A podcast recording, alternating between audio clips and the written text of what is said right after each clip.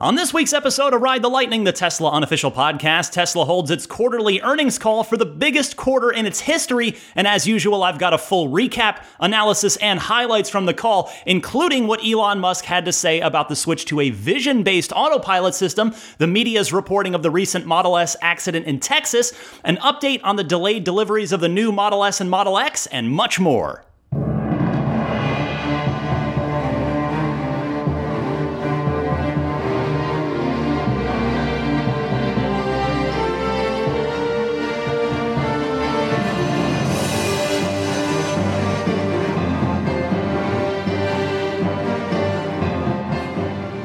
What's happening, friends? Welcome to episode 300 of Ride the Lightning, your weekly Tesla unofficial podcast since August of 2015.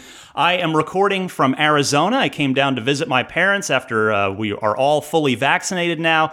Drove on down. I'm going to tell you about that in my Spirit of Adventure section of the show later on after I get to the meat of everything. But I'm also just want to let you know I'm recording on a different microphone than I usually have. Hopefully, it's going to sound pretty good, but if it sounds different, as it, I'm sure it will sound different, I hope it's still uh, a, an enjoyable listening experience for you.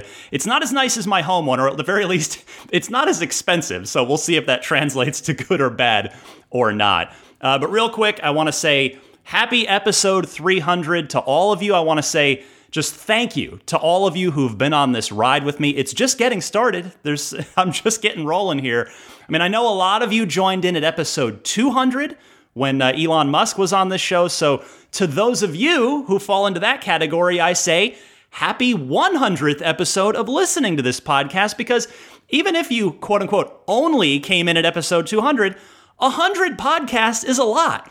That's a hundred plus hours worth of, of my voice and of this podcast.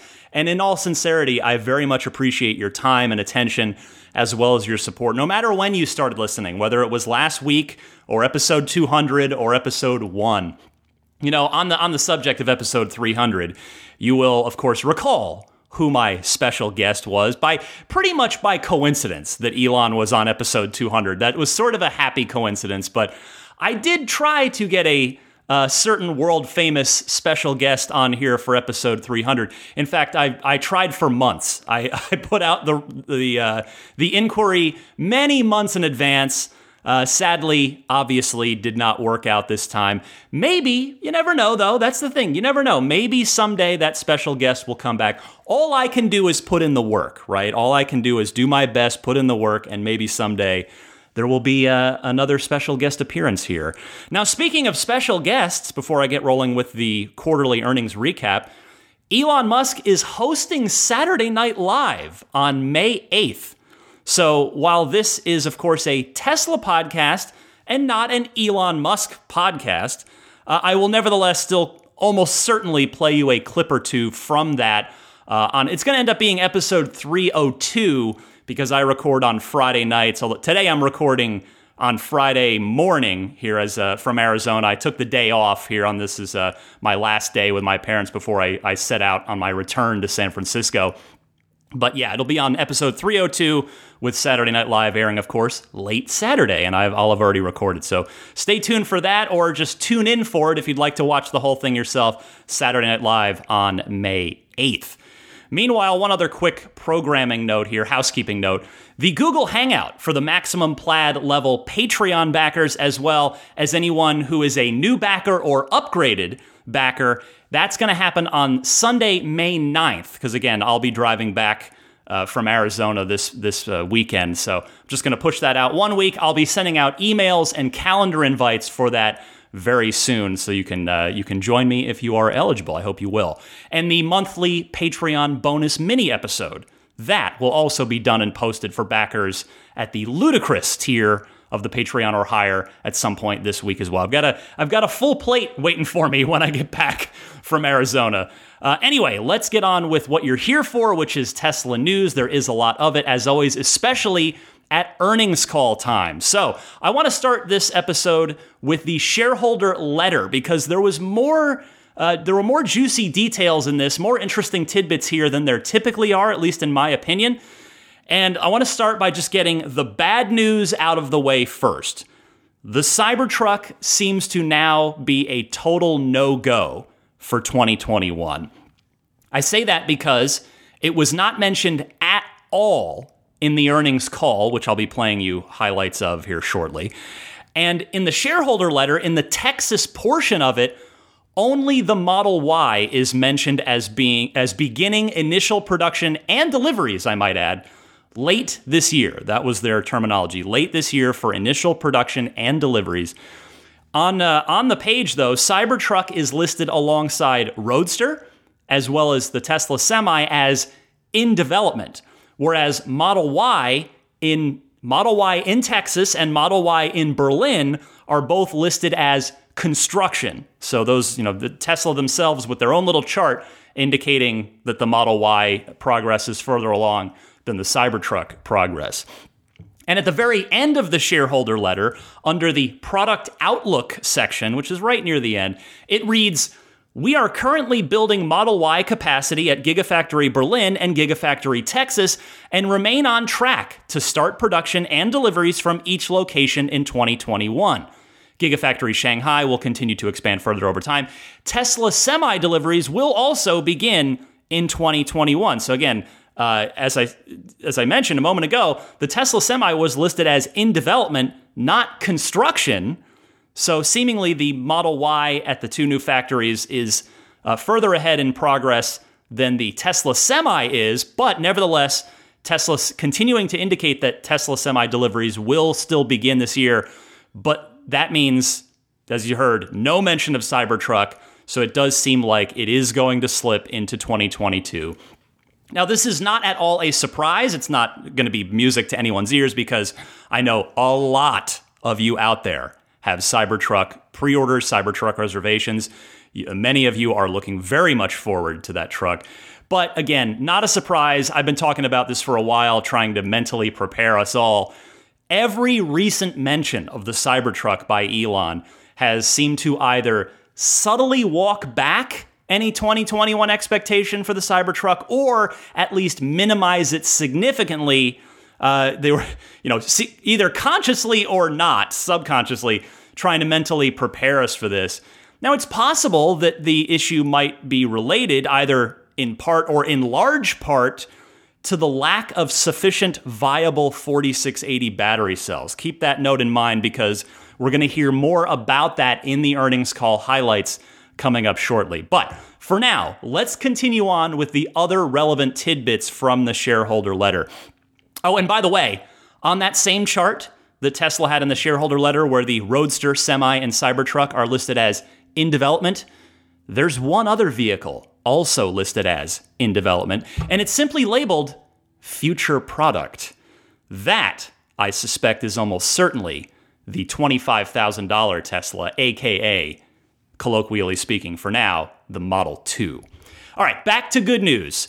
In Q1 of 2021, that, uh, that's what this shareholder letter and earnings call were all about. Tesla made a $438 million GAAP net income, aka profit, or as they would say on South Park, profit. That is excellent news. Uh, Tesla notes that their revenue grew 74% year over year in Q1. I would have to imagine, I, I, again, this might be a really ignorant statement, and I apologize if it is, but I suspect that not a lot of the other Fortune 500 companies can say that they grew 74% year over year. I mean, that's that's substantial growth for any company, let alone uh, one of the you know sort of titans, including the titans at the top of the Fortune 500 ladder. But anyway, uh, other interesting notes from the shareholder letter: Tesla noting that the average cost to build each car has been cut by more than half since the Model S and Model X days. They write, in 2017, as we began production of Model 3, our average cost per vehicle across the fleet was about $84,000. Due to the launch of new products and new factories and the reduced mix of Model S and X, our average cost declined to sub $38,000 per vehicle in Q1. So, wow, you want to talk about maturity as a business? That is what it takes to go from being a niche, low volume automaker to Tesla's goal, which is a mass market, high volume automaker. That is simply incredible. Also, I have to say, I've been following this company for many, many years. I did not realize, because I'm not sure Tesla ever had, had ever mentioned that information. I didn't realize that the average cost to build the S and the X used to be so high. That is, uh, that is quite an expensive vehicle to put together, but it is continuing to come down through advancements. I mean, primarily it's it's the cost per kilowatt hour. That's going to be a big chunk of it. Tesla has been able to vertically integrate their way to reducing that We've known for years that the cost per kilowatt hour is probably the biggest key to lowering the ultimate retail sale price of an electric vehicle and getting them into more and more people's hands. Uh, next note from the shareholder letter the average sale price of, your, of a Tesla, not just cost to build, now average cost of sale is way down as well. Quote, while the average sale price of our vehicles declined in Q1, our auto gross margin increased sequentially as our cost decreased even faster. Reducing the average cost of the vehicles we produce is essential to our mission. Well, I would imagine that the lower ASP there is probably due in part, as Tesla suggested just a moment ago about the average cost, but the average sale price uh, coming down is no doubt also due in part to the fact that there were effectively zero S's or X's in Q1. Not having any $80,000 vehicles in the mix, even if those cars are just 10% of, of the total volume of vehicles sold in the quarter, that's gonna bring your ASP down. I mean, the fact that the Model S starts at 80 and uh, prior to the refresh, it topped out in the low 100s. Now, obviously, with Plaid and Plaid Plus, it goes much higher. Uh, Model X, you know, the, the, S now, or excuse me, it used to top out in the low 100,000s, low six figures. Model X would top out a bit higher, but yeah, I, I would guess, just fathoming a guess without having the data, I would suspect that the average sale price of the S and the X combined, if you just put all the S's and X's into a pool, uh, pr- again, prior to the refresh, I'll bet the ASP on those is probably in the 90s somewhere. You know, some people are just buying the base version. Uh, but it, it, right away, if you add all, full self driving, that's another 10K. So I suspect somewhere in the 90s is, is the average for your S and X. Speaking of the new S and X, their production continues to lag, unfortunately, and obviously there have been no deliveries yet. Tesla noting here first deliveries of the new Model S should start very shortly. Model Y production rate in Shanghai continues to improve quickly, and two new factories Berlin and Texas are making progress. There is a lot to be excited about in 2021. Well, we'll hear more about that in the earnings call shortly. But on this note, new orders. If you were to order a Model S today, just go ahead and build one and, and hit order today. That is showing an estimated delivery window of August to September, somewhere in there. Whereas the Model X is October, November. So bear that in mind. This uh, Quite a wait here. Moving along the shareholder letter, remember when I hypothesized last week that the Model Y production ramp was probably done in Fremont? And I, I based that hypothesis on the fact that the Model Y has outsold the Model 3 in the past two quarters. Well, apparently I was wrong about that, and the, the production ramp is not done yet. Tesla saying, quote, in Fremont, Model Y production continued to ramp successfully and is approaching full capacity. Approaching full capacity. Uh, continuing, we expect that our Shanghai factory will continue to increase quarterly production output throughout the year. In Texas, the factory build out continues to progress quickly, remaining on track to start production and deliveries late this year.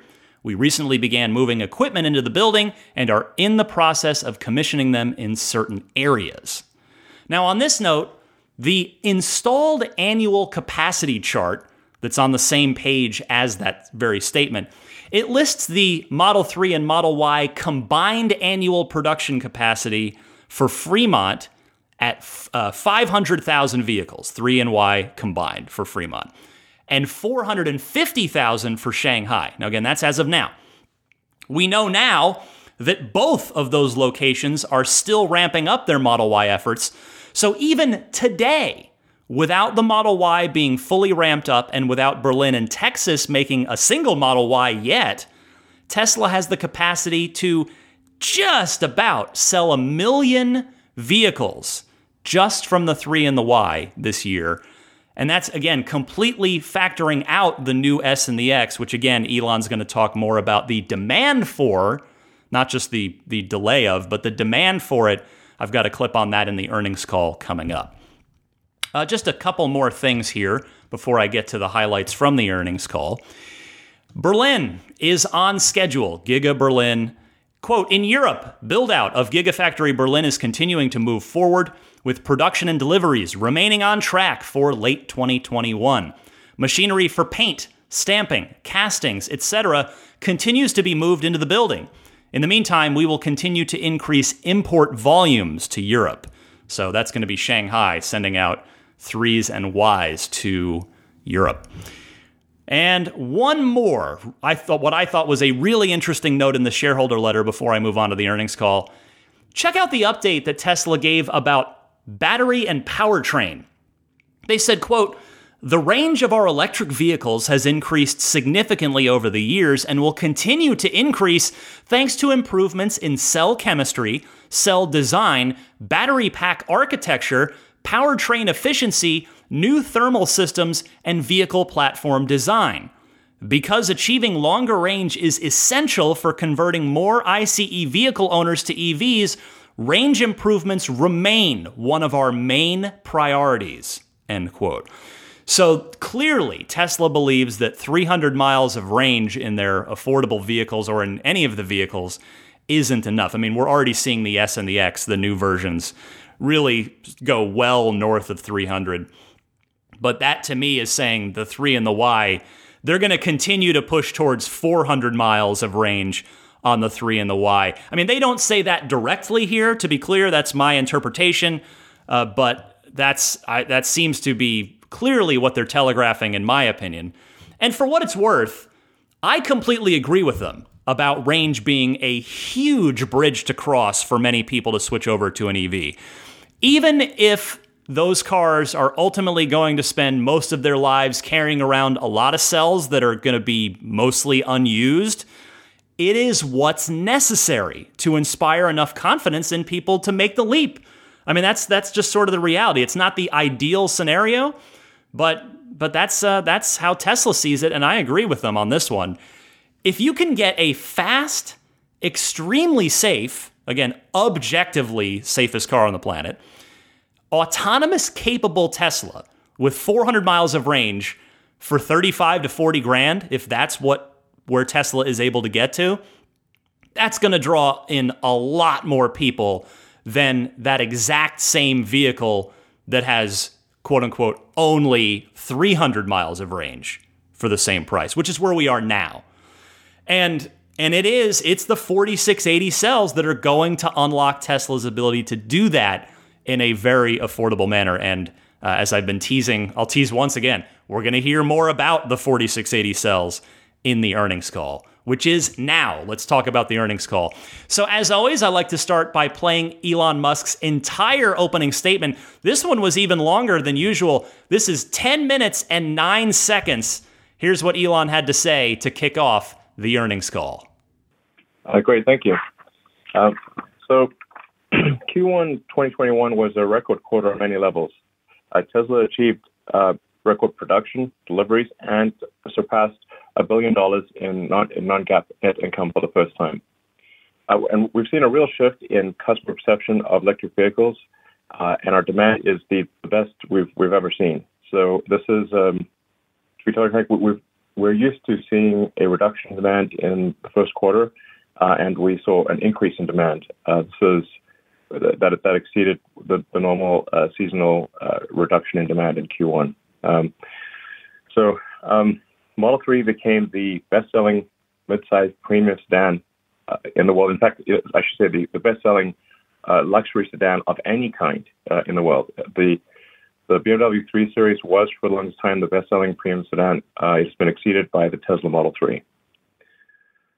And this is only three and a half years into production and with just two factories. Um, for Model 3 to be out, outselling its combustion engine competitors, I think is, is quite remarkable.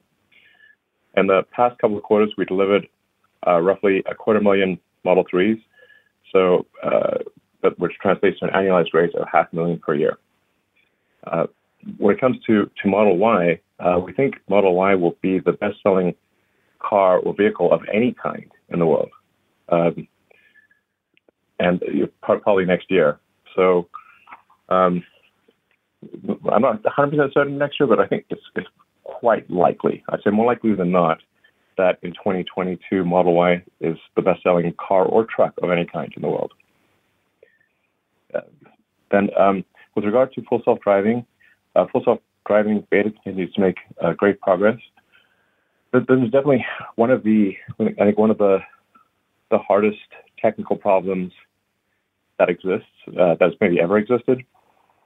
And uh, really, in order to solve it, we, we, we basically need to solve a pretty significant part of of artificial intelligence, uh, specifically real world artificial intelligence.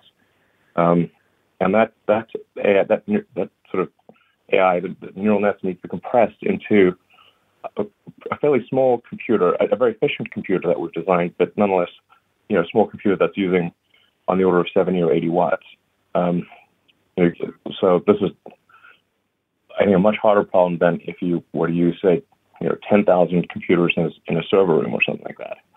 Uh, this this has got to fit into a smallish brain. Um,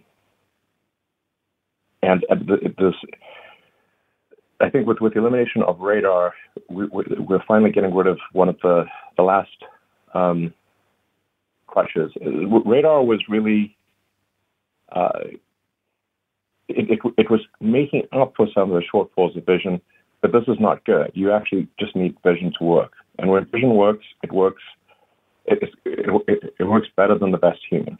Um, it's like having eight cameras. It's like having eyes in the back of your head, the sides of your head, and and, and three eyes at different focal distances looking forward. Um, this is, yeah, um, and, and, processing it at a speed that is superhuman. This I, I, there's, no, there's no question in my mind that uh, with a pure vision solution, uh, we can make a car that is dramatically safer than uh, the average person. So, uh, but, but, it is a hard problem because we are actually solving something quite fundamental about artificial intelligence. We're, we're we basically have to solve real world vision AI. Um, and we are. So, um, and key, key, to solving this is also having just a massive data set.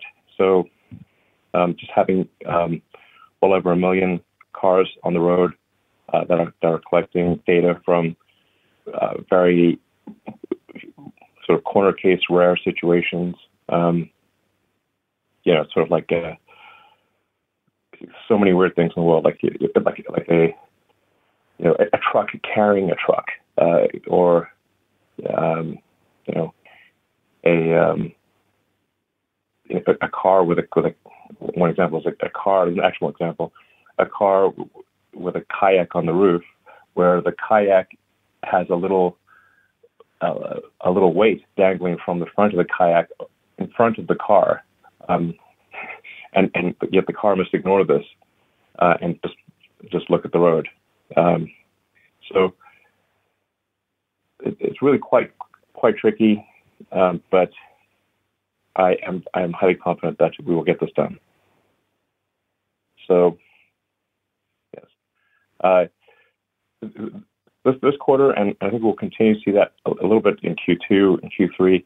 Uh, so Q, Q1 was was had some of the most difficult supply chain challenges that we've ever experienced in the life of Tesla.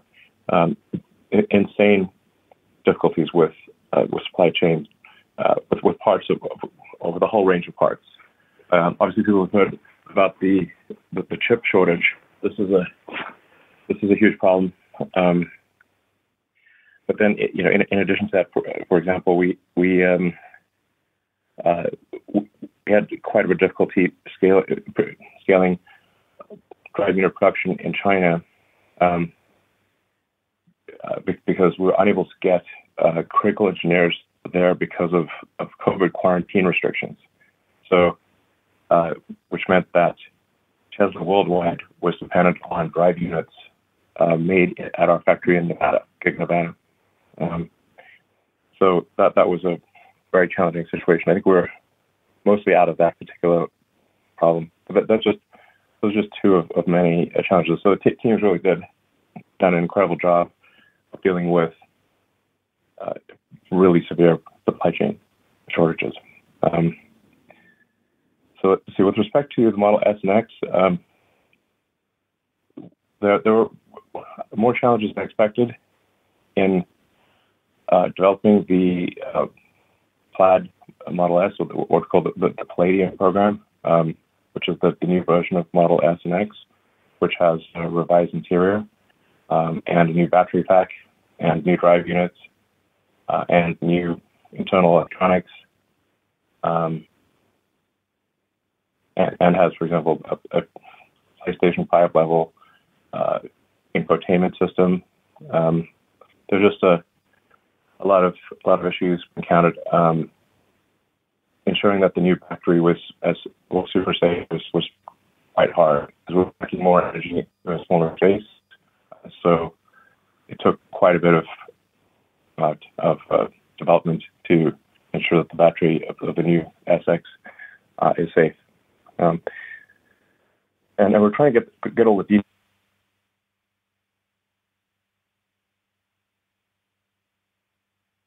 in the cars slowly uh, for the past few months, but we're we're just stacking them up in the yard and um, and, and and just making refinements to the cars that we've built. Um, but we do expect um, to ramp uh, Model S production and start delivering them probably uh, next month. Um, so, um, and, and, then to be in sort of fairly high volume production for the S in, in Q3, uh, and to start delivering Model X in Q3 as well. So, um, I think as we as we ramp up, I think probably the demand for the new SX will be quite high. Um, so it's really just going to be a question of ramping supply chain and internal production processes. So probably uh, we're, we're like we're, we're going to aim to produce over 2,000 SX per week. Um, perhaps you know if, if, we get lucky, upwards of, of 2,400 or 2,500. Um, this again is contingent on global supply chain issues, which just a lot of factors outside of our control here. But but I, I do think we, these things will get sold, so it's just a matter of time. And, and then we'll be doing well over 2,000 uh, SX per week. Um, and it's, it's, a great car. It, it, actually costs us less to produce, a little bit less to produce, um, but it is a, a, superior product. So, in conclusion, there's, there's a lot to be excited about in 2021 and 22. Um, we're building factories as quickly, quickly as we can. Uh, both Texas and Berlin are, are progressing well. and we expect to have um, initial limited production from those factories this year uh, and volume production from Texas and Berlin next year. Um, at the same time, we're continuing to ramp production of Model Y in Fremont uh, and Shanghai. In the background, we're continuing work, development work on the Semi, Cybertruck, uh, the Roadster, and other products. Uh, thanks uh, to everyone at Tesla who made this year a huge success. First of all, that note about the Model 3 now outselling the BMW 3 Series is not only impressive in a vacuum, but I find it particularly noteworthy because the 3 Series was always the car that Elon benchmarked the Model 3 against going back to before the Model 3 was announced, and then even when it was announced, he continued to do so prior to its release. It's similar to how he has used the Ford F 150 as a repeated benchmark for the Cybertruck to be measured against. And this is far from the first time that Tesla, by the way, has come in and eaten another automaker's lunch. The Model S did it to the Mercedes S Class and the other cars in, in its class. The Model 3 is now doing the same to the BMW 3 Series, the Audi A4, etc. And the next one that's hungry and bellying up to the table, that would be the Model Y, which you heard Elon say, and it's something that I don't ever remember him saying before. He thinks the Model Y might become the best selling car or truck, the best selling vehicle, period, in the entire world. That is a big statement for sure. I mean, he's said a number of times that he believes its demand would outpace the Model 3. And technically, those two things can still be true together, but the number one selling vehicle in the on the world, period, boy, would I love to see that. That would be cool. Uh, to the best of my knowledge, I believe the Toyota Corolla at about a million and a half vehicles per year is the current number one, the current uh, t- championship belt holder in that division. But uh, yeah, I mean, a million and a half Model Y a year would be would be really something special. Meanwhile, what he mentioned there about the 2400 to 2500 S and X per week demand once the new refreshed models finally do roll out. Just to put that in context, that would be about double what the production and presumably demand has been for the past few years since the Model 3 started production. And what that would be would be a return back to what the S and the X production was at its peak in about 2016 or so prior to the Model 3 rolling out. Over a full year, 2500 to 20 uh, excuse me 2400 2500 a week would be about 120 to 125,000 S's and X's combined per year. Finally, one other word of caution if you didn't catch it in that monologue. When Elon was speaking about the supply chain challenges, he did say that it's likely to continue, even if to a lesser degree, into Q2 and Q3. So just be aware of that for future reference. Uh, if you're ordering a car or just tracking Tesla's financials and their success, this could continue to linger for a bit, as uh, as stated by Elon there. All right, next clip. How is Project Dojo coming along? The uh, full self driving autopilot training system that Tesla has developed in house.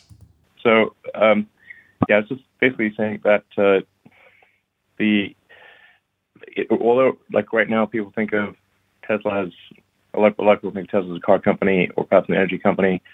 Um, I think long term people will think of Tesla as much as an AI robotics company as we are a car company or an energy company. Um, I think we are developing one of the strongest hardware and software AI teams in the world. Um, certainly, we, we, appear to be, be able to do uh, things with full self-driving that, that others uh, cannot.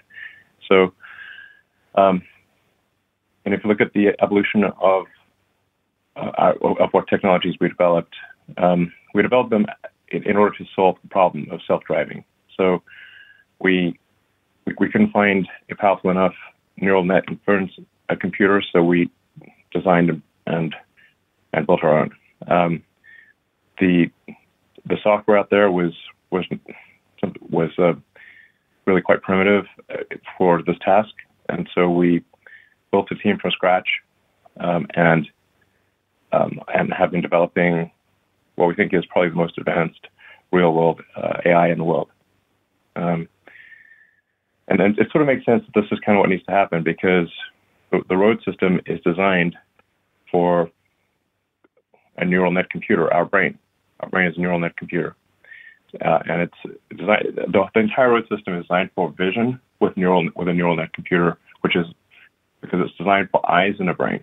Um, and so, if you have a system which has very good eyes, uh, you can see in all directions at once. You can see three focal points ahead forward, uh, but it never gets tired. It's never t- sort of texting.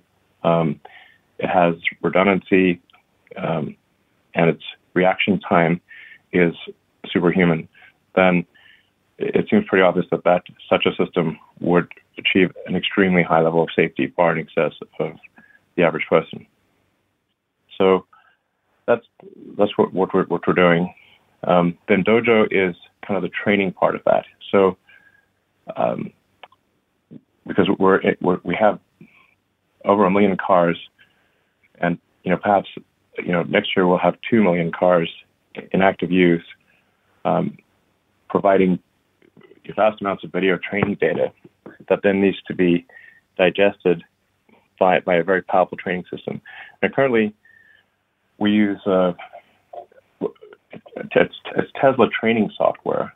We have a lot of we developed a lot of training software, uh, a lot of uh, labeling software to do um, to be able to do uh, surround video labeling, uh, which is quite tricky. Um, this means all eight cameras simultaneously at 36 frames a second per camera, uh, labeling video over time. Um, there wasn't any tool that existed for this, so we developed our own labeling tool. Then taking it a step further, obviously the you know the, the holy grail is auto labeling. So now we're we're getting quite good at auto labeling, where we do we do where, where the, the trainers train the training system, um, and and then the system auto labels the, the data, and, and then the the label the human labelers just need to look at the labeling to confirm that it is correct and perhaps make edits. And then every time an edit is made, that further trains the system. So it's kind of like a flywheel that's just sort of spinning up. Um, and, and really, the only way to do this is with vast amounts of video data. Um, so then we need to train this efficiently. So Dojo is really a uh, it, it is a supercomputer optimized for neural net training. Um, we think Dojo will be probably an order of magnitude more efficient on, a, on say, I'm not sure what the exact right metric is, but say per frame of video, uh, we think it'll be an order of magnitude more cost efficient in hardware and in uh, energy usage per frame of video compared to a GPU based solution or compared to the next best solution that we're aware of. Um, so then, then you know, possibly that could be used by others. Um, it does seem as though over time, I mean, just as just a, an observation, I think basically just a fact that um, neural net-based computing or uh, you know uh, AI-based computing is more and more of the compute stack. Um, we, we, conventional computing, computing perhaps heuristics uh, uh, based computing um, is still going to be important, still going to be very important. Um, but uh, it, it, it, will become, but, but, neural net will become a, a bigger and bigger portion of um, of compute. Uh, so anyway, um, that was a long story, but I think yeah, probably others will want to use it too, and we'll make it available. Two things on this one. One, I thought the analogy of the neural net and vision system being like the brain and eyes, respectively, of a person who's driving is really good. Uh, Elon Musk, as I think I've noted before, I think he is exceptionally good at making complex things seem very relatable. I appreciate that about him. Two, that said, uh, did anyone else hear that and think just couldn't help but your brain went, Skynet. No, Skynet. It definitely sounded a little Skynetty to me, and I'm only kind of joking. Uh, on a more serious note, it sounds like Tesla is willing to let other, presumably car companies, but maybe not necessarily, but other companies use Dojo. I can't imagine it will be free for them to do so, however, so Tesla could potentially have another pretty substantial source of revenue with their neural network in the not too distant future. Because let's say let's say the VW group who's been really the only other car company that's really been serious about electric vehicles lately and in my humble opinion uh, as far as established legacy automakers if they came to Tesla and said all right your self-driving systems is awesome can we use it? That's probably going to be a um, a large bill. That's gonna there's gonna be a big na- uh, number written on the napkin and slid across the table on that one to because Tesla has spent a lot of time and a lot of energy and a lot of brain power to continue to work on this problem. So that uh, that could be a new revenue source moving forward. All right, next up, the solar roof price increases that I talked about. Uh, was that just last week? I can't keep track of things anymore but just a week or two ago. So Elon was asked, well, what about that? Here's what Elon had to say. Yeah, uh, first of all, I should say that the the demand for the solar roof remains strong. So despite uh, raising the price, the demand is still um, significantly in excess of our ability to uh, to meet the demand to to install the solar roofs. So production is going fine, but but we are choked at the installation point. Um, we we did find that we basically made some significant mistakes in uh, in assessing the difficulty of certain roofs. But the complexity of roofs varies dramatically. Some roofs are to be literally two or three times easier than other roofs. Um, so you just can't have a one size fits all situation. Uh, if a roof has a lot of protuberances, um, or if the roof, or, or if the roof uh, sort of uh, the core structure of the roof uh, is uh, is rotted out or is not not strong enough to hold the solar roof, uh, then the the costs can be two can be double, sometimes three times what we what our initial quotes were. Um, so in, in, those cases, what we've obviously offered to do is to you know refund customers their deposit, um, uh, and uh, but, but, what we cannot do is is go and, and just lose a massive amount of money. Um, we, we just got to provide a refund of the of the deposit. Um, but but that's what is um, I think most important about the solar situation which I tweeted about you know, this past week, is that we're shifting the whole uh, the whole sort of solar situation, so the solar power, basically solar plus battery situation, to there's only one product, basically, or there's there's only one one configuration. Every house, we, we, we will not sell a house solar without a Powerwall. Um, this, that solar could either be solar retrofit, you know, with conventional panels put on a roof, or it can be the Tesla solar glass roof. Uh, but in all cases, it will have the Powerwall 2. Technically, this, this is it's actually Powerwall 2 uh, Plus, if you will. Um, the, the Plus refers to a higher peak power capability. Um, so uh, basically, all Powerwalls made since roughly November of last year uh, have um, a lot more peak power capability than uh, than than, than the specification on the website. Um, the, it, it, they have about twice the, the, the power capability, roughly. It depends on how you count power, but uh, about twice the about twice the, the, the, peak power, and about you know arguably twice the the, the steady state power of, of the specification of the website. The energy is the same, but the power is, is roughly double. Um, and uh, all installations, uh, so all installations will have the power wall, and the uh, the difficulty of the installation will will dramatically increase, or the, the, difficulty of the, the, the, installation will will be will be much less. It'll be much easier because uh, the the power from the from the solar roof, solar glass roof, or the the solar panels will only ever go to directly into the power wall. And the power wall will only ever go between the utility mains, between the utility and the and the, the main power panel of the, of the house. Uh, which means you never need to touch the main circuit breakers of the house. You never need to touch the house circuit breakers. Effectively, almost every house therefore looks the same electrically, instead of being a unique work of art and requiring uh, exceptional um, ability to rewire the main panel. So uh, th- th- this is extremely important for scalability. It's, it's, the only way to do it, really. Um, and th- this also means that, that every uh, solar Powerwall installation, that the, the, the house or apartment, whatever the case may be, uh, will be will be its own utility. And so even if all the lights go out in the neighborhood, you will still have power. So that, that gives people energy security. Um, and we can also, in working with the utilities, uh, use the power walls to, to stabilize the overall grid. So let's say that there's a, uh, like there was in Texas, there was, there was a, a peak power demand.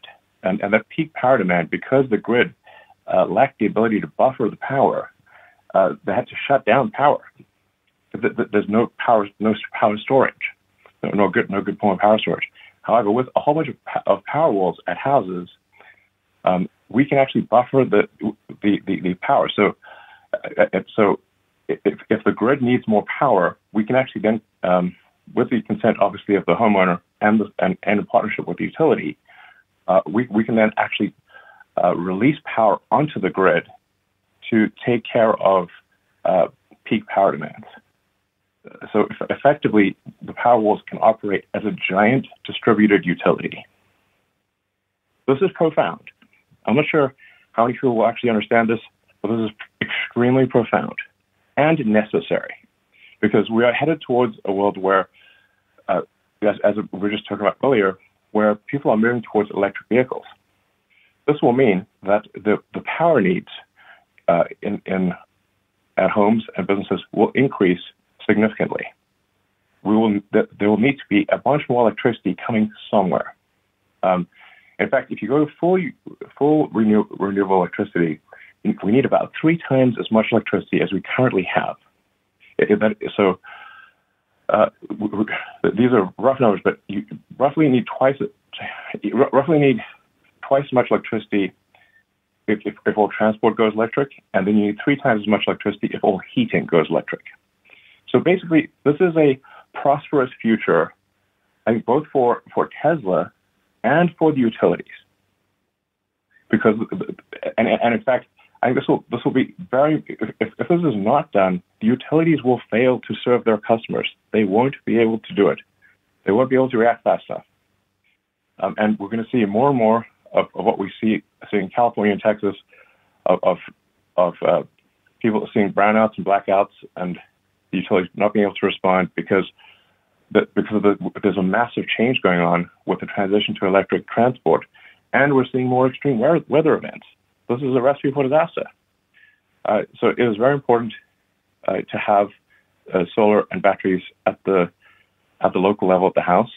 Uh, in addition, it is important to have uh, large battery storage at the utility level, um, so that uh, solar and wind, which are the main forms of renewable electricity, uh, can be that electricity can be stored because sometimes the wind doesn't blow, um, sometimes it blows a lot, uh, sometimes it blows too much, and sometimes it doesn't blow enough.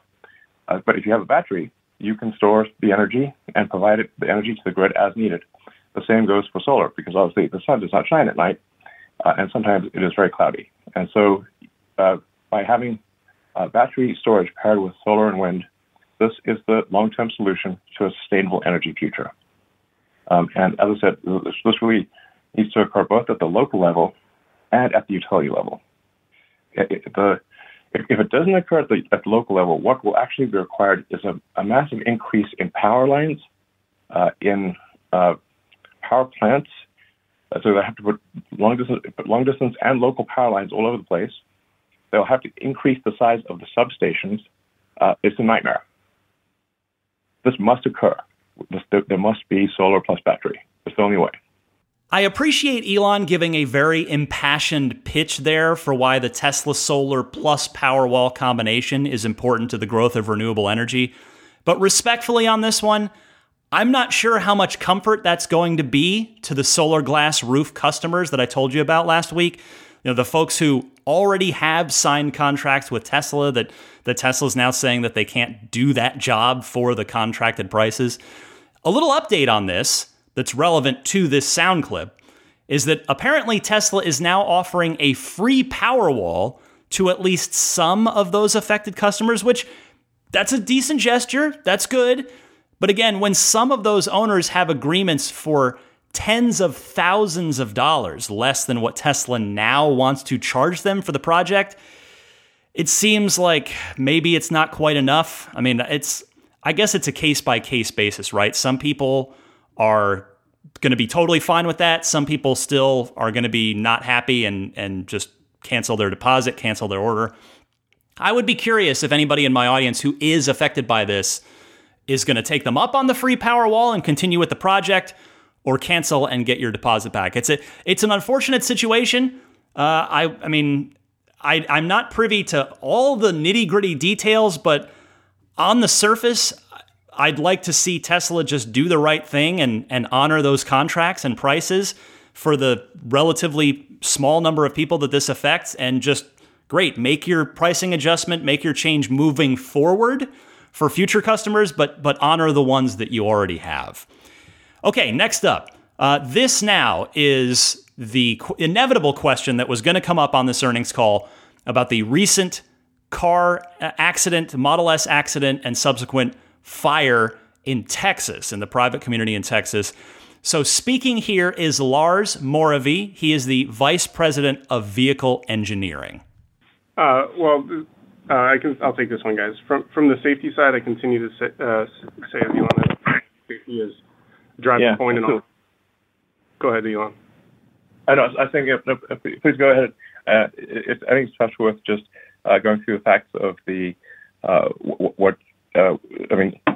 Specifically, there there were uh, there was an article regarding um, a, a, tragedy where, where uh, there was a high-speed accident in, in Tesla that, uh, and there was re- really just um, extremely deceptive uh, media practi- practices where it was claimed to be autopilot, where this is completely false. Uh, and those journalists should be ashamed of themselves. Uh, please go ahead, Lars. Yeah, thanks, Elon. So I was just saying we're, we're committed to safety in all our designs, and that's you know number one in what we do here. Um, regarding the crash in Houston specifically, we work directly with uh, the local authorities, NTSB and NHTSA, wherever applicable, and whenever they reach out to us for help, directly on the engineering level and whatever else we can support. Um, in that vein, we did a, a, a study with them uh, over the past week um, to understand what happened in that particular crash, and what we've learned from that uh, effort was that AutoSteer did not and could not engage on the road condition that uh, as it was designed. Uh, our adaptive cruise control only engaged when a driver was buckled and above five miles per hour, um, and it only accelerated to 30 miles per hour over the distance um, uh, before the car crashed. Um, as well, uh, adaptive cruise control disengaged the car slowly to complete to a stop uh, when the driver's seatbelt was unbuckled. Through further investigation of the vehicle and uh, accident remains, um, we inspected the car with NTSB and NHTSA and the local police, and we were able to find that the steering wheel was indeed deformed, so there must, leading to the likelihood that someone was in the driver, driver's seat at the time of the crash, and all seatbelts post-crash were found to be unbuckled. Um, we were unable to recover the data from the the, uh, data, uh, the SD card at the time of impact, but the local authorities are working on doing that, and we await their report. Um, as I said, we, we continue to hold safety in a high regard and, and, and, and um, look to improve our products in the future uh, through this kind of data and other uh, information from the field. I know I said last week that I intentionally didn't cover this accident because of the media's treatment of what appeared to be a simple misuse of an automobile by the driver and or his friend. But I do think that Elon's response to this is worth playing and responding to. First, you can tell number 1, they were clearly prepared for this question. Uh, and second, there's still a lot of question marks around this about you know how fast the car was going, how this this these fatalities happened. What I mean, it's it is a very strange case, a lot of unanswered questions. But barring any strange revelation, I'm I'm personally not inclined to feed into this beyond just playing Elon's response here uh, and and you know keeping you informed that way. But it's uh, it's it's an unfortunate tragedy and, and one that I hope Tesla learns from and uh, and you know it's it's a shame that it cost people their lives but uh, but yeah this is the the the whole coverage of this has been ridiculous and out of control. I mean w- way beyond what it deserved relative to the the thousands of other car fires and accidents in gasoline powered cars on a daily basis in this country. All right. Uh, production. Elon was asked, it's a pretty good question from the analyst. How far away are we from seeing 5x to 10x production improvement, which that question was based on battery day, which is because that's where Tesla's trying to get to, right? They're trying to get to 20 million cars per year. So Elon was asked for a little update on that, and here's what he had to say. Oh, I think we're still we're still quite far away from it. Um, I mean, the, the thing to bear in mind with with production is uh, for those who have not, who've never done production, they just don't understand how insanely hard production is. Um, I, I, I want to really be very, very emphatic here. Prototypes are trivial. They're child's play. Production is hard. It is very hard. Now you say production at, at, at very at large scale with high reliability and low cost, insanely difficult what, what Tesla achieved on the automotive side was not to create an electric car. The, the truly profound thing on the, on the car side is that Tesla was the first American car company to achieve volume production of a car in 100 years and not go bankrupt. So this is this this, this I basically myself and many others at Tesla had to basically have several aneurysms to get this done. It was it was so hard. You have no idea. So anyway, and, and, the thing about making a large complex manufactured object is, let's say you have first order approximation, 10,000 unique items. If even one of those items is slow, that sets your rate. Just one. Doesn't matter how so trivial. We've we've had uh, production production stop because of carpet in the trunk. We had production stop because of a USB cable. At one point for the Model S, the, we literally raided every uh, electronics store in the Bay Area for, for, for a few days there. Nobody could buy a USB cable in the Bay Area because we we, we went and bought them all to put them in the car. Um, literally, and there's there's like hundreds of stories like that. So anyway, that, that's the, the, solving that those constraints and and, and, a, and a logistics problem that makes World War II look trivial. I, am not kidding. Like the scale is insane. Um, you know, we're talking millions of cars, supply, massive global supply chain, um, 50 countries, uh, dozens of regulatory regimes. Um, it's insane. I know you've heard Elon talk about the complexity of production a million times before, but I just thought that the little anecdote about USB cables on the Model S was amusing, so I thought I would play it for you in case you enjoyed it too. Uh, next up, Secret Master Plan Part 2. Remember that from, gosh, what must be three, four years ago now? Well, Elon was asked for an update about that, specifically the sort of city bus van, like high passenger big van thing that was mentioned in Secret Master Plan Part 2? Not at this time. There you go. Shortest clip ever, one second long. Uh, I'm not sure if there's anything to read into the fact that he didn't just say, nah, we're not doing that. So I wonder if they might be working on something for the Boring Company tunnels, such as the new fully operational one in Las Vegas. Then again, I don't really see Tesla using any of its still relatively limited bandwidth. Uh, it's, I mean, it's not even limited resources anymore. It's limited bandwidth, which is just as important, if not more. But I don't see them using any of that on such a niche case, use case like this, like the Boring Company tunnels. But then again, it's Elon and it's Tesla, so you never quite know. All right, let's see. I've got uh, two more clips for you from the earnings call this week. Here is the update I promised you earlier on the 4680 battery cells. Drew Baglino, the uh, battery head, getting in on this one as well. So we have the, uh, and Drew closely add to this, but uh, we, we have the, the, the a, small sort of pilot plant, which is still big by normal standards, expected to have like a 10 gigawatt per year, gigawatt hour per year capability uh, in um, Fremont, California. Um, and uh, we've made quite a few cells. Um, we're not we're not quite yet at the point where we think the cells are re- reliable enough to be shipped in cars, um, but we're getting close to that point. Um, and um, and then we have already uh, you know uh, ordered um, most of the equipment for battery production uh, in uh, Berlin uh, and uh, and then and, and, then much of it for Austin as well. Um, so we, we're, we're really down to like the nitty gritty elements. Um, but overall, I think we still, still feel quite optimistic about uh, this achieving volume production of the 4680 next year. Uh, yeah, thank you. Okay. Yeah, thanks. Uh, just one thing I would add is there's been a lot of questions about uh, yields. Actually, I noticed people asking about that, and uh, you know, the yield progress has been really strong uh, every day. When we were really still in commissioning phase, we were really still in commissioning phase with most of the tools, uh, to the point where we're confident that the yield trajectory aligns with our internal cost projections.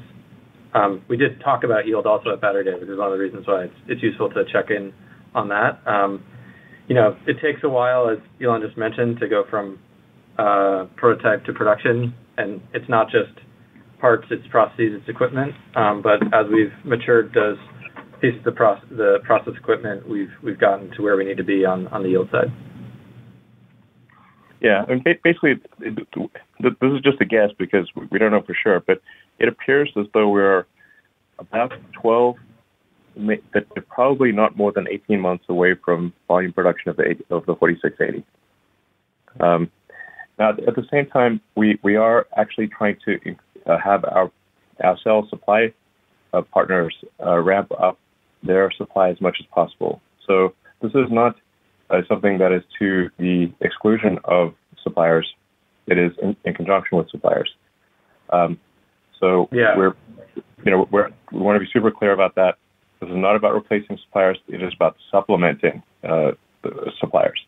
So um, we have a very strong partnership with with CATL, with Panasonic, and LG. Um, and we would, our request to our um, strategic partners for cell supply is please make as, please supply us with as, as much as you possibly can. Um, pro- provided the, the, price is affordable, we will buy uh, everything that they can make. Yeah, yeah, and specific to that, we've we're on track to more than double the supplier capacity over the next 13 we, we, we exactly. We, we do expect from suppliers willing to receive double the cell output next year versus this year. Yep. Well, they'll need to double cell production from this year to next in order to accommodate everything that's on their plate.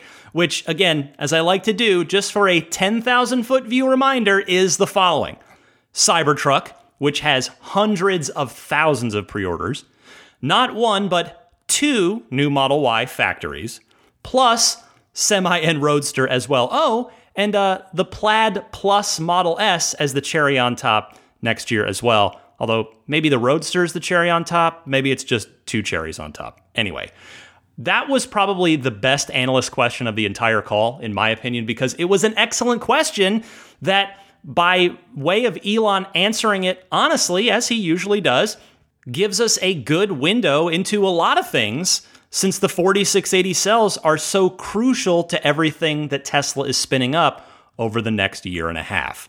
All right, final clip I have for you is regarding future capacity and future product.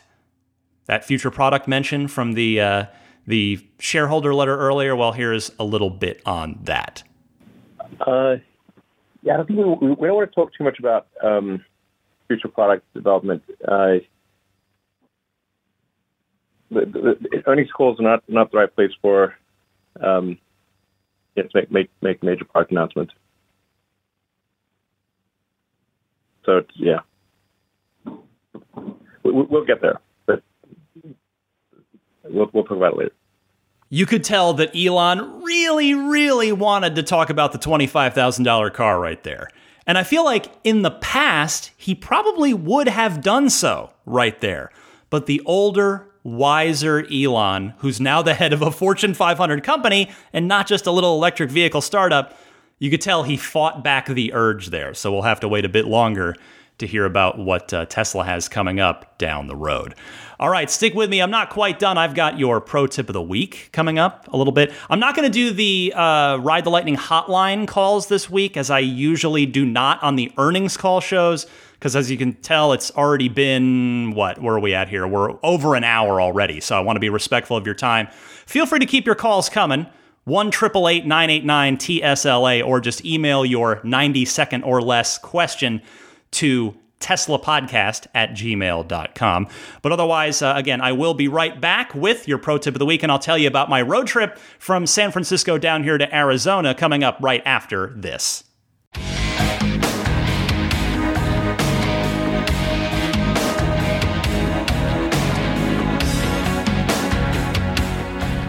Well, before I get to your pro tip of the week, I just want to talk real fast about my road trip. I'm very blessed to say, thankful to say that it went really well. In sharp contrast to the last time that I drove from San Francisco to the Phoenix area, when there was snow in the Grapevine Mountains and I had my summer tires on the car and needed to go all the way around, and there was a multi hour wait at the Mojave Charger. And you heard about that back at holiday of 2019. But this time, it, I felt like it was almost like it was karmic rebalancing because uh, I feel like it genuinely could not have gone better. There was no traffic getting through the LA area at all, which is a miracle unto itself. The weather was great. It never got too hot. I mean, the car was never really strained. Uh, just the charging stops went great. I started at Firebaugh. That was my first stop, which is the new, newish 56 V3 stall charger that we re- recently did a, a, a, Tesla Owners of Silicon Valley Club event at. This time I stopped there as just a, a regular user, road tripper passing through. So that was good. And then the next stop was Tejon Ranch, which is at the foot of the Grapevine Mountains, north of Los Angeles. That's a it's a V2. There's I don't know how many it is, if it's like 12 or 18, something like that. It that one was continually packed the entire time I was there.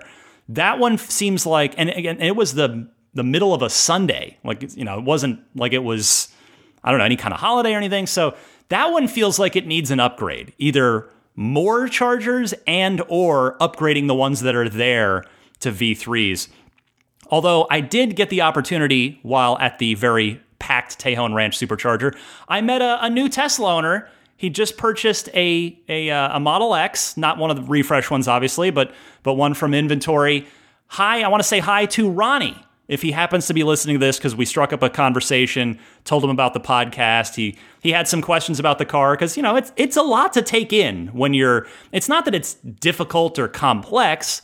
It's just different, and it's a lot of information that you're taking in. So I did my best to answer some questions for Ronnie. Super nice guy. I hope he's enjoying his Model X. And then I went to after I got uh, you know on the other side of LA, heading towards Phoenix which is a, a new a new station to me. I don't know quite when it opened, but Beaumont, California, which I, I have to give the Beaumont stop a ton of credit because it is literally right next to an In N Out burger right when I was hungry too. I got there, I was very hungry, so I plugged my car in. I mean the the the chargers are are directly up against. They're on the other side of the curb from the In and Out drive-through. So I put some pictures. I put pictures of each of the four stops on my Instagram. I'm at DMC underscore Ryan on Instagram if you want to follow me there.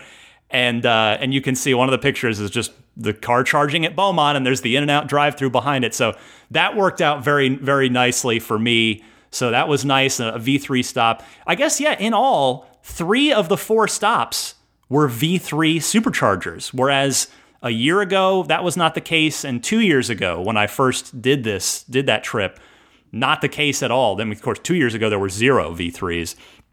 Uh, but yeah, the, the, and then the final stop was Quartzsite, Arizona, which I have to say, so Quartzsite is another one. That one's been upgraded. There are 28 new V3 superchargers. Quartzsite I had previously called the worst supercharger I had ever been to because it is in the back of a Carl's Jr. parking lot. And it's like, I believe it's only six V2 chargers. I would see on Reddit at the holidays, I would see like there'd be huge lines at that one because you almost have to hit that one if you're going between Phoenix and Los Angeles. Now there's uh, there's a new one. There's Ehrenberg, which is just like 11 miles down the road. It's right on the California Arizona border. I actually visited that one on my last trip in before the pandemic and ended up doing Quartzsite this time. The, the there was a dirt lot next to the you know the six the six Carl's Jr. Chargers. They took that dirt lot, paved over it, and put in 28 brand new V3 Chargers. So a really nice and needed upgrade there at Quartzsite.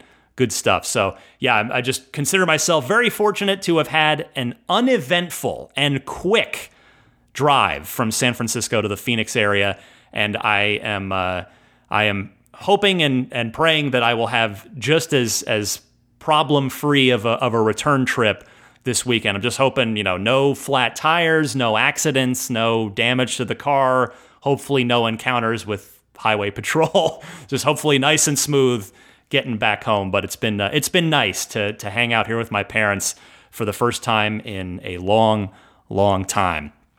All right, time for the pro tip of the week. It comes this week from Rich in Seattle, a regular caller. Here's what Rich has to offer. Hey, Ryan, Rich Tong here from Seattle. Uh, good talking to you. Uh, love your podcast. Just wanted to give you some, a pro tip on long distance travel. I heard that note about really believing in the uh, Tesla uh, planner. I just want to tell you that uh, we've done two trips. Um, uh, one was 2,500 miles round trip all the way to LA, and another was uh, almost uh, 1,600 round trip to Salt Lake City. So I guess I'm a mini expert on this. But um, if you're really going to do this well, while the trusting the Tesla routing thing is good, the best thing to do is to use a better route planner. Uh, it makes you basically do more frequent stops, but because you're charging between 10 and 50 percent, you go much faster.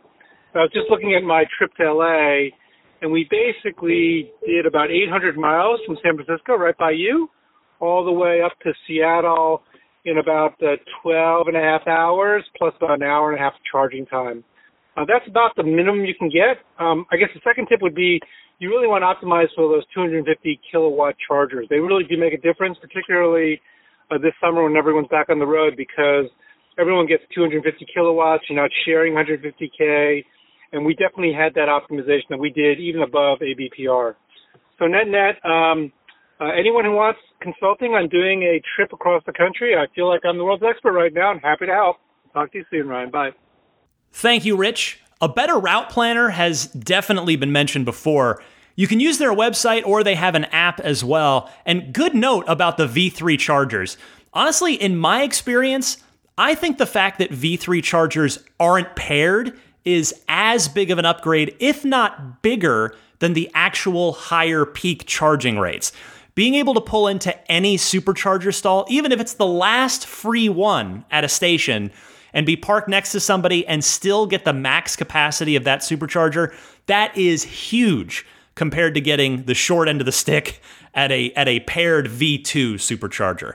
Thank you very much, Rich. And if anybody else out there has a pro tip of the week, something unique, interesting that you uh, have found out, discovered about your car that you want to share, that you think is worth sharing with your fellow Tesla owners and enthusiasts, please send it in. You can send it in, in the same way that you send in your Ride the Lightning hotline calls, which I mentioned earlier on.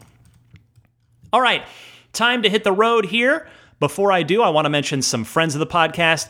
Uh, first, let me mention this is episode 300, so I'm gonna I'm gonna selfishly plug my Patreon a little bit first. So it has been 300 episodes. I have been going every single week since 2015. I uh, I take pride in that. That is, uh, you know, you you can hate the podcast, although if you've made it this far, I can't imagine that you hate it. But you know, you can not like the podcast but I feel like, well, you got to respect the effort, right? I mean, it's week in, week out. I, I do believe that it's important to deliver a podcast every single week because, quite frankly, there are a million podcasts out there on every single subject.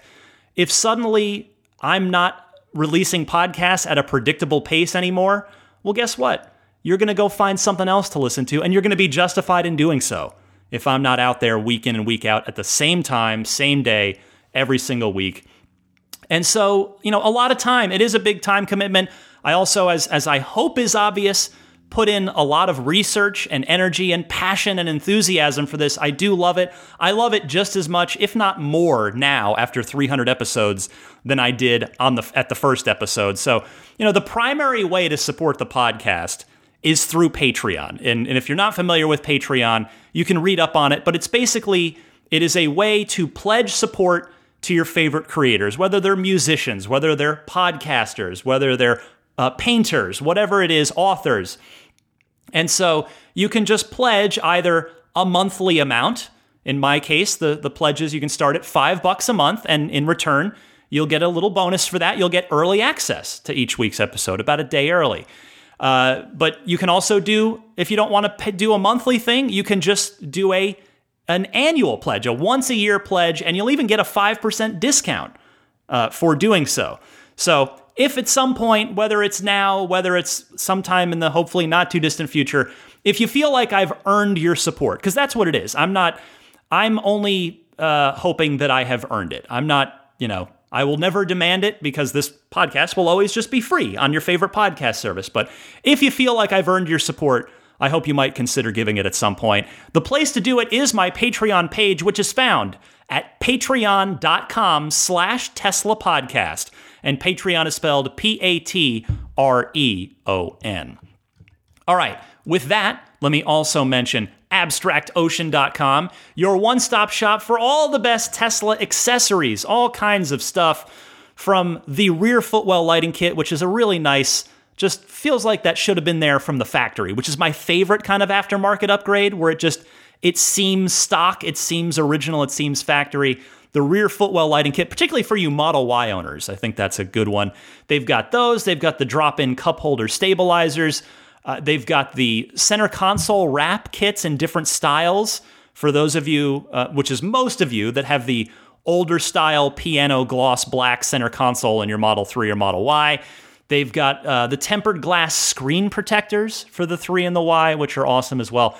All that and so much more at abstractocean.com. Use the coupon code RTL Podcast at checkout, and you will get 15% off of your first order. Meanwhile, the snap plate, which is the front license plate bracket that snaps on and off in seconds safely, securely. It's the one, you know, rather than use the one that Tesla gives you, which will use double sided automotive adhesive to stick to the paint on the front of your bumper, don't do that. Grab a snap plate instead, which you can get at everyamp.com. That's E V E R Y A M P. Everyamp.com slash RTL. Please don't forget the slash RTL. And uh, you can get yourself a snap plate for the SX3 or Model Y. Meanwhile, Immaculate Reflections. My new friend Jeff, he's not even new. We've been friends for several years now, which is great. Jeff's a wonderful person and a wonderful detailer as well. If you are in the San Francisco Bay Area or you're going to be here with your car, if you'd like to treat your car to maybe paint correction, maybe ceramic coating, maybe uh, some paint protection film on the front of it or even all of it, do that at uh, Immaculate Reflections, and I guarantee you, I actually guarantee you, you're going to leave happy. That's the kind of attention to detail that Jeff provides. He tells me about how he even wraps like on the on the bottom rocker panels. He wraps like under the car. And he was telling me a story about another detailer friend of his said said Jeff, why do you do that? No one will ever see it. And Jeff just says, "No, it's just it's just how it should be. That's how I want to do it. That's that's you know going the extra mile." So I love Jeff. I love his work at Immaculate Reflections, and I cannot recommend him enough. And there's a discount for Ride the Lightning listeners.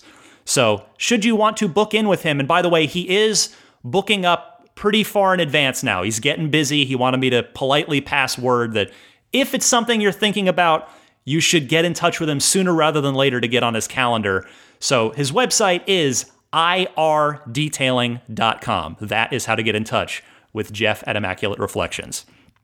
Meanwhile, your dashcam and sentry mode one-stop shop is puretesla.com slash RTL 49 bucks for a 128 gig kit that will be sent free. It's free shipping anywhere in the United States, or at least the continental United States, I think.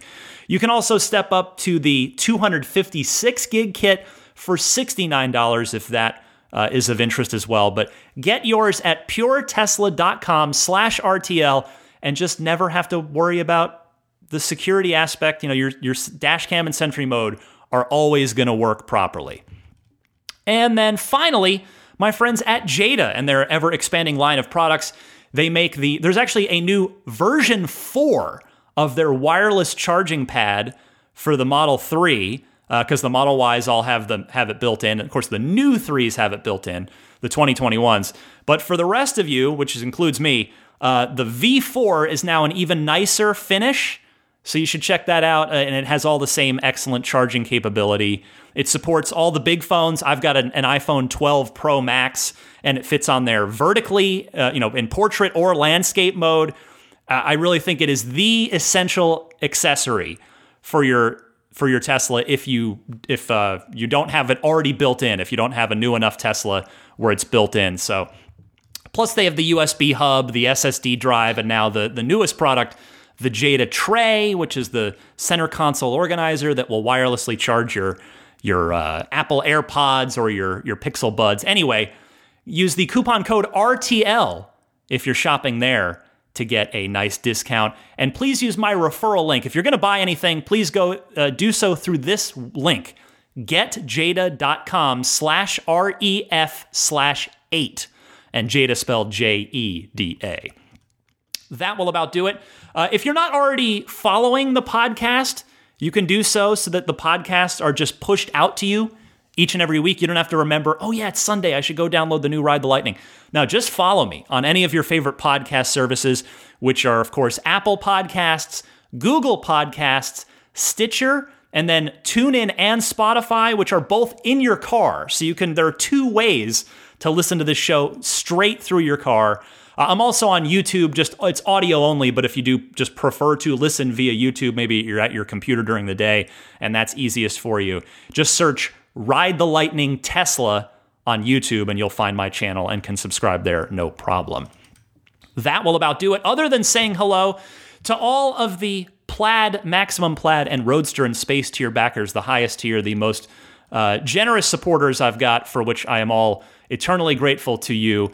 I want to mention first the newest Plaid backer, Jonathan Zalesny. Jonathan, please let me know if I've mispronounced your last name, and I will make sure to get it corrected for the future. But Jonathan, welcome, and thank you so much for your generosity and kindness and supporting at the Plaid level. The rest of the Plaid crew George Cassiopo, David Brander, Alexi Heft, Logan Willis, Robert Miracle, Jason Chalukas, Tim Hyde, Peter Chalet, Eric Randolph, David Nondahl, Jerry and Mary Smith, Joel Sapp, Dory and Steve Guberman, Jeremy, the Tesla owners of Taiwan, Jeremy Harris, Ron Lee, John Cody, Charlie Gillespie, David Perella, Sunil Joseph, Dennis Peak, Stig Mickey Jensen, Jeff Angwin, Chase Cabanillas, the Lydia family, Michael Regal, Chris Beach, Aaron Altschul, Jared Brown, Jerome Strack, Jamie Dalton, Nolan Lucy Murphy, the Tesla Owners East Bay Club, Scott Gillis, Paul Casarino, Ryan Natchett, Mike and Barbara from Louisville, David J. Howes, Travis Krenzel, Matt Nixon, and the Tesla Owners Club of Wisconsin. Thank you all so much. The Maximum Plaid crew, who I get to see every month at the Google Hangouts, which have been an absolute blast for the what, five or six months we've been doing those. Thank you to Jonathan Wales, Cameron Clark, Daniel Grummer, Seth Capello, Nick and Tony, Tesla Hitchhiker 42, John Schmidt, Stan Roth, Howard Anthony Smith, Jackson Wallace, Charles Galpin, Neil Weaver, Ryan from Las Vegas, Darren Nickel, Kaz Barnes, Ulrich Lassa, Brett Libano, Patrick Wisneski, Gil Cabrera, Hay Watley, Eric Brown, Mark Eversole, Todd Badger, Joe Edgel, the Tesla Owners Club of San Joaquin Valley, Michael Williams, MT, and Will Stedman. Thank you all very much. And an extra big thanks to the Roadster in Space tier backers Pete White, Lyle Austin, Steve Radspinner, my friend on Twitter at Rodam, Fernando Cordero, Lawton from Chicago, and Sean Neidig. Thank you all very much. And again, just I want to take one last moment before I sign off here. That just it is episode 300, and the fact is, this thing, I mean, 300 shows is is a lot when you're doing about an hour a week. I mean, the if you were to plot the the length of the podcast out on a graph over time, it has gotten substantially longer but in, in, in what I hope is a good way. Again, I'm, I'm trying to be respectful of your time. But I think, you know, in the beginning, they were like 20, 25 minutes. Then I added the hotline, which I, I love with having you guys call in, and it got to like 45 minutes. And, you know, these days it's, it's between an hour and an hour and 10 or so each week. This week a bit longer because the earnings call episodes usually are longer. But Uh, I just, I really have had a blast doing this. And again, I mean it when I say I'm just getting started. I mean, th- this company is continues to, their mission is one I believe in. Uh, uh, first and foremost, the products, the cars. I just, I love the cars. That's why I started this because I love their cars, but I also am a believer in the mission. Uh, I'm, I'm just fully on board with what this company is doing. They are changing the world, you know, the automotive world, and hopefully in time, the entire world by virtue of having to basically intimidate every other automaker into into making electric cars or shame them whatever it's going to take by virtue of them you know Tesla outselling everybody else. And as I talked about earlier on this show the Model S ate the lunch of all the premium luxury sedans then the model now the Model 3 is eating the lunch of all the you know the, the premium entry mid-size sedans. The Model Y is uh, on its way to doing the same then the Model 2 when it hits is going to you know that's going to just be a, a force multiplier. So I love it. I mean, I just I'm I'm having such a blast. The next couple years of this company, which I've talked about before many times, I think the, the roadmap here really is. I mean, Elon talks about how oh we have we think we have the most exciting roadmap of any company. For me, as just someone who loves cars, I love it's it's amazing to me. I mean, the Cybertruck is just going to be incredible to see on the road and have it that be a real product.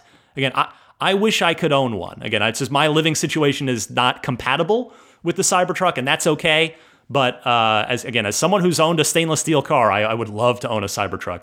But the Roadster and what that thing is going, we don't even know what that thing is actually capable of yet, and what the SpaceX package is going to do to sort of cheat physics and cheat all the performance records and make it basically that that'll thing that thing might end up being like a video game car in real life.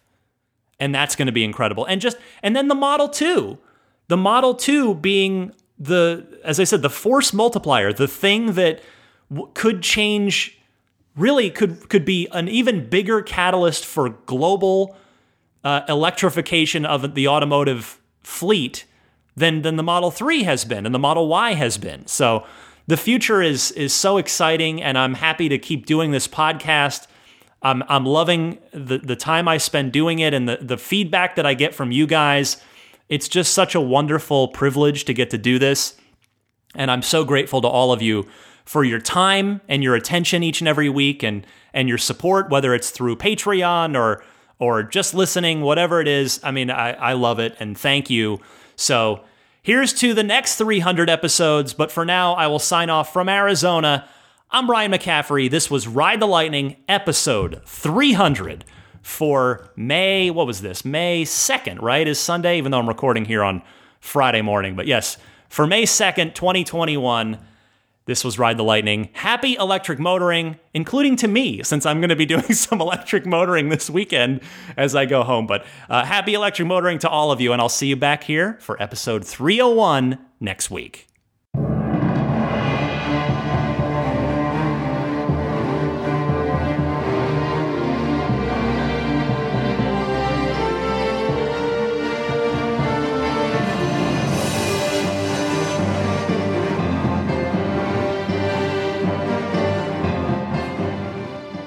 I mean, I think a Tesla is the most fun thing you could possibly buy ever. That's what it's meant to be. Our goal is to make it's it's not exactly a car. It's actually a thing to maximize enjoyment. It's maximum fun.